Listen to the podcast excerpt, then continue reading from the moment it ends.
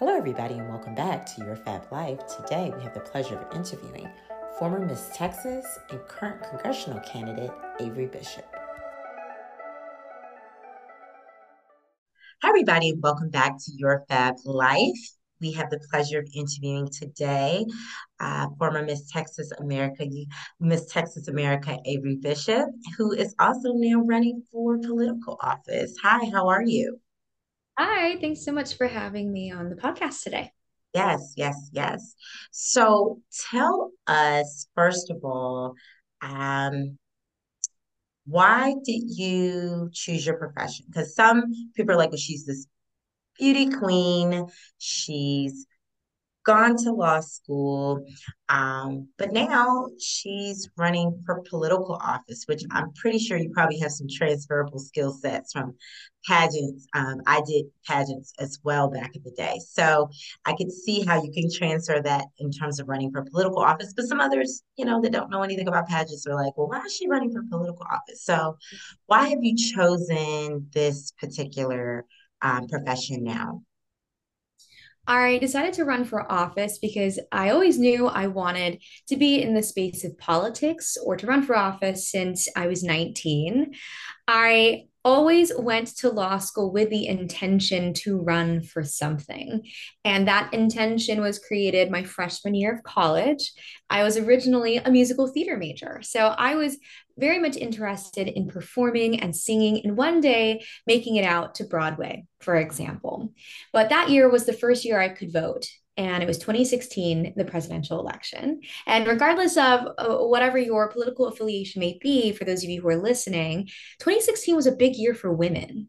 Uh, there was a woman running for office, and it got me very excited. So uh, when we learned that she did not win, we were really heartbroken, or at least I was. And so I called up a lot of the men in my life, my father, my brother, for example, uh, just having a conversation with them about how I felt very very underrepresented and not heard in the spaces that I was in at that time. So fast forward, I majored in human rights and sociology. I advocated alongside alongside Planned Parenthood. I uh, directed an international nonprofit with my mom. So I always had a heart to serve. And that's why I went off to law school to get my Juris Doctorate degree because I knew uh, at 19 years old that I was going to run for something. And I wanted to understand how to read, write, and understand laws, uh, since that is what you do when you run for and win state office. And that's why I chose to run for office. It's always been something that has been a passion of mine in fact, a lot of my social media content way back in the day uh, during the pandemic, even was about potentially running and learning about the mechanisms of creating a campaign uh, as someone who's in their 20s. So I've always known, went off to law school, not necessarily to practice. And now here I am running for office with all of my combined experiences from the past few years. Yes. Well, speaking of those past years, as I mentioned before, most people know you um, as you know miss texas america you were the first asian woman um, to win. And so um, you know that was a huge accomplishment. Um, how do you use that particular experience and transfer it over to what you're doing now in terms of running for political office? I am no stranger to breaking glass ceilings. I competed at Miss Texas because number one, I really needed the scholarship money. Law school is very expensive, as many of you probably know. I'm sitting with about $130,000 in student debt, uh, but I was able to pay about $100,000 out of pocket for my own hard work and scholarship. So we're on our way to paying that off, hopefully. Um, and so I decided to enter the Miss America competition so that I could pay off a lot of my tuition. Uh, three years later, I ended up becoming the very first Asian American to win the title of Miss Texas. And that brought a lot of responsibility, a lot of duty, a lot of insecurity, even sometimes when I was serving. But during my year as Miss Texas, I advocated for my social platform, Y'all Means All. And it was a mission to make every child feel at home in their classrooms in the public school system. Because I grew up in a really small town. And for those of you who are listening, if you can't tell, I am Filipino American. So uh, I don't necessarily look like everyone who is from Texas. Um, and I felt really underrepresented again in the teachers and the people in my community. they wanted to do something that made sure people felt heard and seen. So for 12 months, I advocated for diversity and inclusion. I taught almost 150,000 students, was in about 200 public schools, events and appearances, where I spoke on and provided resources and curriculum to staff, students, nonprofit organizations about the importance of diversity, equity, and inclusion. But halfway through that year, um, uh, my government, Governor, uh, Governor Abbott, passed SB 17, which is a bill that essentially removes all diversity and inclusion college programs across the state. So that essentially abolished all of the work that I was uh, advocating for for a whole year. So after my year of Miss Texas, I knew at that point I have to run now. There is no right time, especially since a lot of the issues impacting me may not be as relevant later down the road. So that's when I threw my name uh, in the ring. As far as what are the ex- specific skill sets that I mm. was able to get from being Miss Texas, I am quite literally not afraid of anything. That's probably the greatest thing that I took from Miss Texas. I had people, you know, sending horrible messages and emails, people complaining about the way that I presented myself, people who just didn't support my social platform. I have a backbone of steel, which is perfect for politics because politics unfortunately is not always the most fun uh, joyful arena. Right absolutely and of course you know you're already you speak very well you present very well you have to have that um, as a pageant contestant i can see why you won. You may not look like the typical person that they pick, but it's so it's so funny. I just always know a, a pageant girl when I I meet them. We have a certain disposition and presentation. So um, absolutely, like I'm happy that you were able to uh, transition that that skill set over to politics. And like you said, just have that backbone um, because you definitely need it in politics. You can't ever make everyone happy, unfortunately. Um, but but you know, to your point, if you stand on um, what you believe and what you're advocating for. I think that's one can ask, which is a perfect transition. What would you say are the top three things for your particular platform with you running for uh, state congresswoman? Uh, the specific three policies I'm running on are safe and equitable public schools, including uh, common sense gun reform to keep our students protected, increasing teacher pay, and also ensuring that um, historically accurate information is taught in schools. Here in Texas, there's a lot of push to ban books, to ban certain content from being taught, and a lot of history is being erased. Uh, and to me, it's so important that we cultivate young minds and ensure that they get accurate, correct information that is age appropriate, for example. The second policy I'm running on is accessible healthcare, which also includes access to mental health resources to hopefully uh, buff up common sense gun reform, right? So providing counselors in public schools and making sure that there are background checks, mental health checks for people who want to access this kind of weapons, uh, and also reproductive health care. Uh, Texas has some of the most strict law, not some, but one of the most strict laws when it comes to um, choice as well as access to birth control, for example and also veterans healthcare. My brother is a veteran. He just finished serving the country in the in the army, and from his experience and what he's told me, it's really difficult. You they stand in lots of lines just to be able to access healthcare um, for the people who've served our country. And the last one is economic prosperity for all. So ensuring that all communities, not just a select few, uh, have fair, livable wages, if not more, as well as benefits all around. Uh, I think that here in Texas, everything is certainly bigger and better uh, but we have to make sure that everyone has that same opportunity that we claim to have here in the Lone Star State. Absolutely, absolutely. I think that's all those are, are great. And it's so funny as you were describing your first part of your platform. I'm like, is this Texas or is this Florida? Because I think Florida is going to be the same thing. Florida's a little bit more wild, okay? If if there was ever a competition, I would prefer to be living in Texas. Florida's got too much going on over there. I got a lot going on. But yes, I, I applaud you in your um your desire to advocate we're making sure that you know the access to the information that things are not historically being removed and things like that. Um, it's important that if we, you know, like you said, we move together as a society, that certain things are still included. You know, our they say you don't know where you're going, if you don't, you know, don't know where you come from, you know, you have to know your roots and you know, removing part of that root, it, it just impacts it, it, it will just trickle down. So I um applaud you for having that as a part of your platform.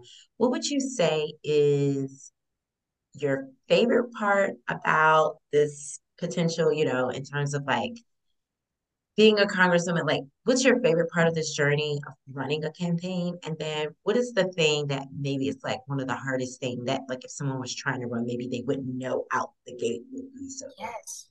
Okay. First one is definitely leveraging my social media and pulling back the curtain on the process of running for office. Um, I just turned 27, and that's very young compared mm-hmm. to most people in the Austin capital. I'm practically a fetus to them. Uh, but there are so many women and young women who want to run for office across the political aisle, but have no idea how to do it. So I'm leveraging my following of about a million people across TikTok, Instagram, and YouTube to create day-to-day vlogs and um, informative q&a short form video to showcase what it truly looks like to run for office in 2023 um, and how they can do it themselves so it's been so fun getting to meet people virtually connect with people via email who are so supportive about my mission because at the end of the day, the intention is to win. However, if I don't, right, it's all about increasing transparency and visibility. When we increase transparency, there's more trust in our government, trust in politics. And a lot right now, I mean, there's a lot of uh, mistrust with the people that represent us, right? When we hear the word politics, no one gets excited. Everyone's like, ah, politics, right? Uh, and then, second, increasing visibility. When more people like myself who look the way that I do, who come from a certain financial background. I grew up really poor, both my parents worked two jobs each.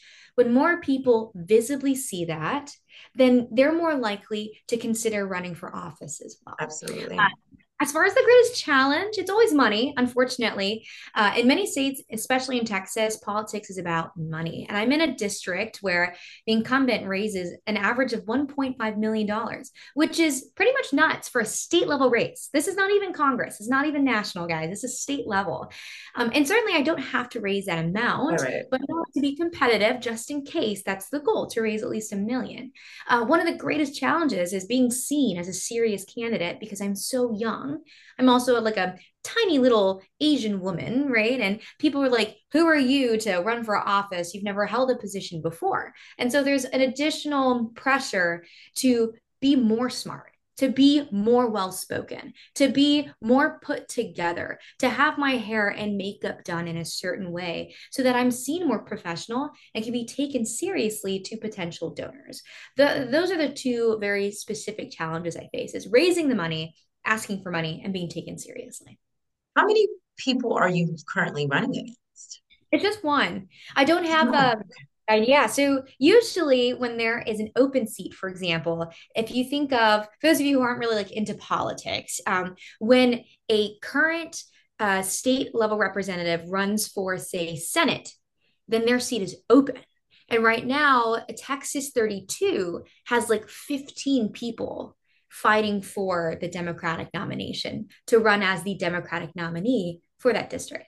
I'm fortunate enough because I have a high enough profile where people don't want to challenge me to be the Democratic candidate. And we're hoping that stays the way it is into the primary. So I don't have a challenger for the Democratic nomination. So it's just me and the incumbent face to face. I see.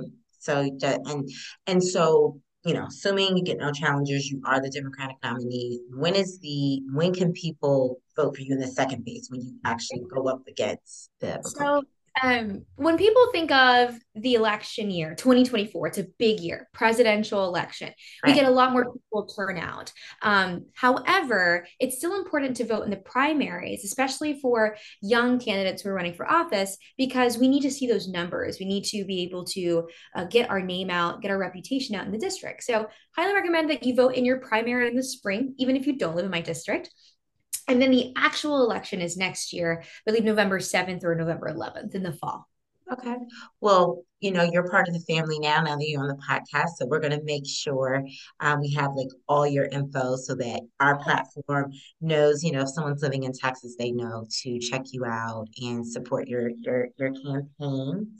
Um, I always say I don't I'm not big on reinventing the wheel. I try to find people that maybe have already done something and you know maybe learn from their mistakes and things like that. Do you have not necessarily politics, but do you have any mentors, anyone that you've kind of like through this path because you had to you had to get through law school, you had to get through becoming Miss Texas, you got to get through becoming, you know, a congresswoman. Is there any person or persons that you've kind of tapped on um, through your journey? Yes. Uh, when I was growing up in a small town, I didn't really have those relationships just yet. But as I entered college, a lot of my mentors were within the nonprofit and human rights space. Uh, many of them were actually men, not women. And then when I got into the politics space uh, and Miss America, that's when I was able to forge some really strong uh, connections with women. Uh, and it's so important as someone who's a woman of color and someone who grew up with financial insecurity, housing insecurity, and being a first generation college student.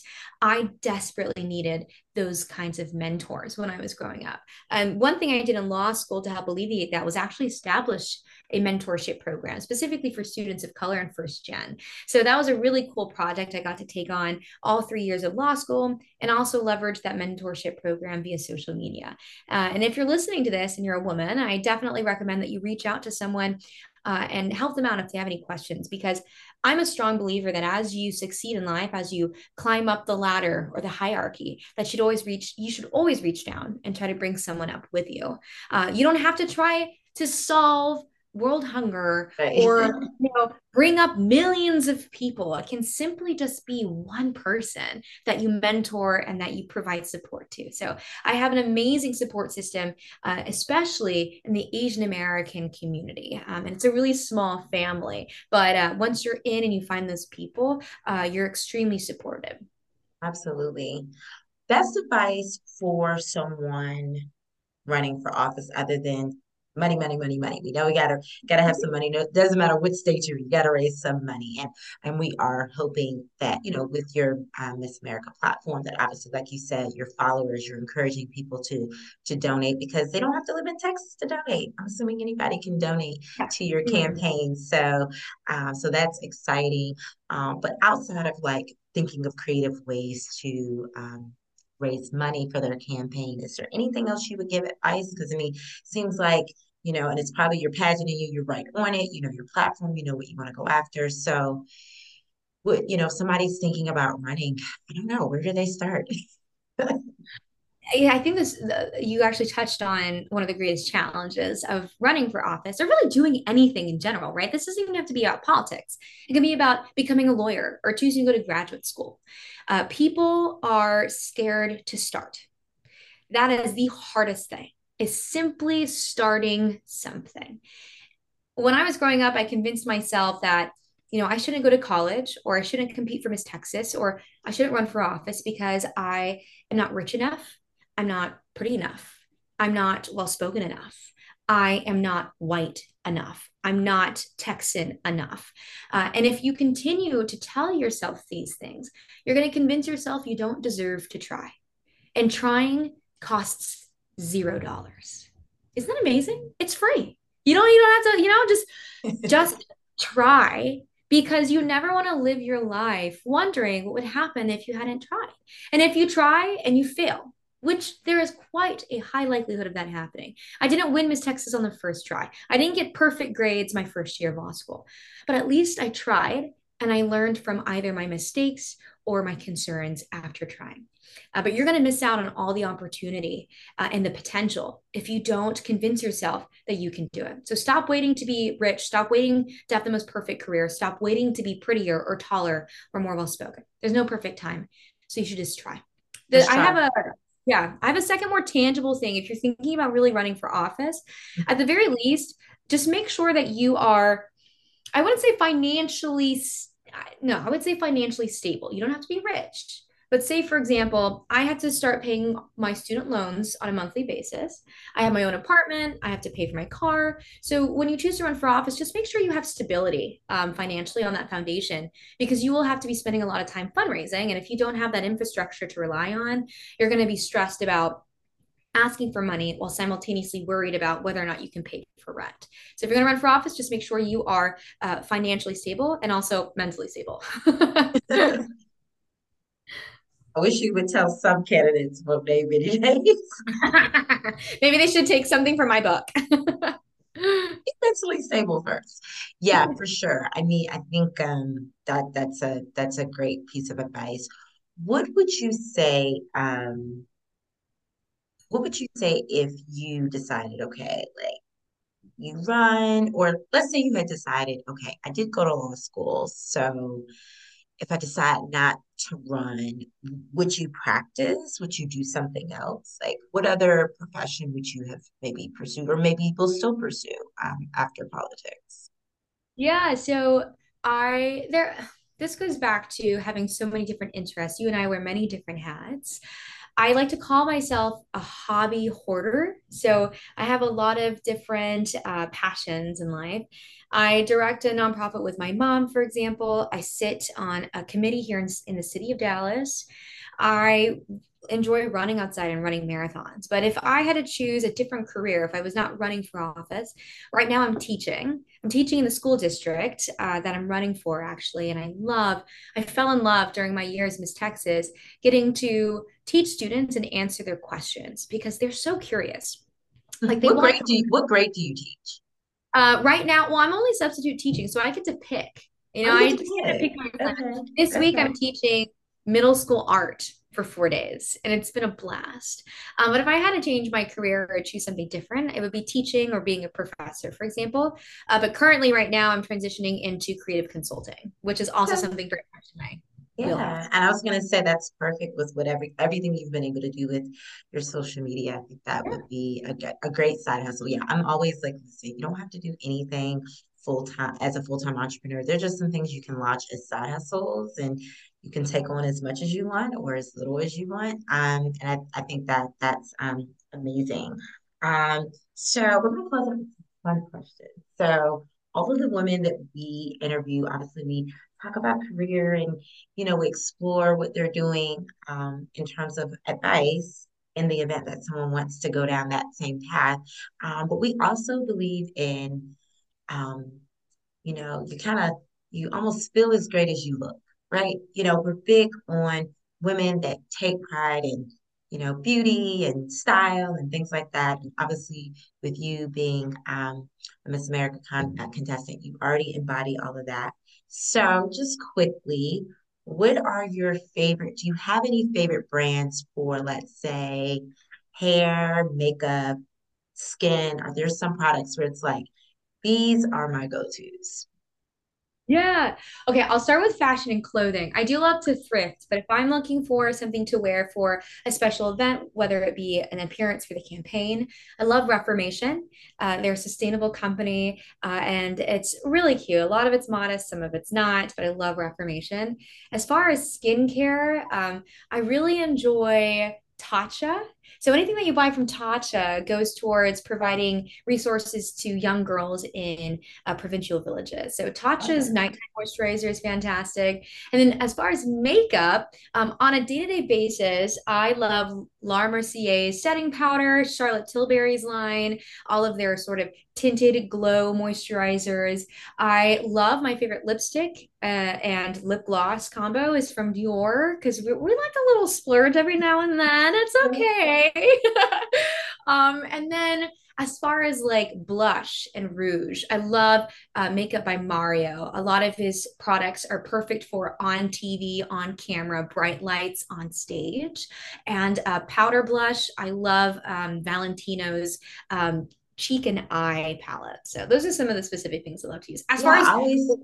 um, something affordable though, I love NYX. If okay. you're going to a store, NYX and Elf is great. yes, but I, I love how you say, hey, we can we can we can we can splurge a little bit. We can we can mix it in. we can do high like how they say high low with the clothing. You do high low with your with your makeup brands as well. I love that. Um, if you could choose five items to put in your purse only, what would those five items be? Oh goodness. Um, vitamin C, like any sort of vitamin C powder, vitamin C um uh, gummy. I for unfortunately, I guess I have a terrible immune system and I get sick quickly and I have to interact with a lot of people. So that's my saving grace is always having vitamin C. Uh, Mhm. definitely my Stanley water cup if it fits in my tote bag. Uh, something that I usually keep in my bag are safety pins. Will always never leave the house. If I don't have any makeup on, no eyebrows, no concealer, girl, at least I will have a lipstick on. I don't care. It is the Clinique blackberry, not lipstick, lipstick in my Okay. purse. Um, and then like I guess the final item is my phone and wallet because and wallet. Okay. All right. I love it. Yeah, my friend is like, you know what? I have to choose, I gotta have lipstick. yeah, just some some color and you can use it on your cheeks too. It's super easy. Exactly. Exactly. Um, last question, and you kind of already plugged some of these things with some of the products that you enjoy that really give back. Um, but outside of those products, is there any, I don't know, like, or you know, outside of, I know you have your own nonprofit, but is there any other like organization or just like a campaign, something you're supporting there, or kind of just like an ongoing supporter of that you would like to share with our audience? I love Emily's List and Annie's List. So they are two organizations that encourage women to run for something. And they don't just encourage, uh, you can sign up and access a lot of their free public training to learn about how to run a campaign, what block walking and canvassing looks like, how to organize volunteers, how to file your paperwork, uh, how to stay compliant with campaign finance, for example, or how to simply learn to speak in public uh, if you're nervous about it. So, Emily's List is the national level. Annie's List is uh, the sub organization within the state of Texas. So, those two organizations and nonprofits are fantastic for those of you who are listening and are kind of like, maybe I'll run for something. I'm kind of interested, but don't know where to start. I, I definitely recommend that you seek out uh, their resources. Absolutely. That's amazing. Um, well, you know, first of all, thank you again for taking the time to do an interview with us. Um, I said, I've been following you for quite some time, being a part of um, obviously legallyfab.com, but also Lawyer Bays. And I think it's just amazing. Like you said, you're no stranger to breaking ceilings and did that with college, you did that with your pageantry, now you're doing it becoming a congresswoman. So we're obviously rooting for you. And, you know, anything we can do to promote your brand and everything that you're doing, we're, we're going to continue to do that, be an ongoing partner with that. And um, if you're listening, plug your social media handles if people want to connect with you directly on social media. Sure. So if you're interested in following along, you can follow me on at Averie Bishop, A V E R I E Bishop, like the chess piece on all social platforms. Mm-hmm. Perfect. Makes it easy. I love when people have like easy social because sometimes people have like different variations. So it's Yeah, like different on different things. But so yes, so you can find Averie Bishop on all social media platforms. We thank you again for taking the time out to interview with us. And until next time, everyone, take care. And this has been your recent episode of Your Fab Life. Thanks, everyone. Thank you for listening to Your Fab Life. Until next time, please make sure to follow us on all our social media handles at, at I am legally fab. Take care.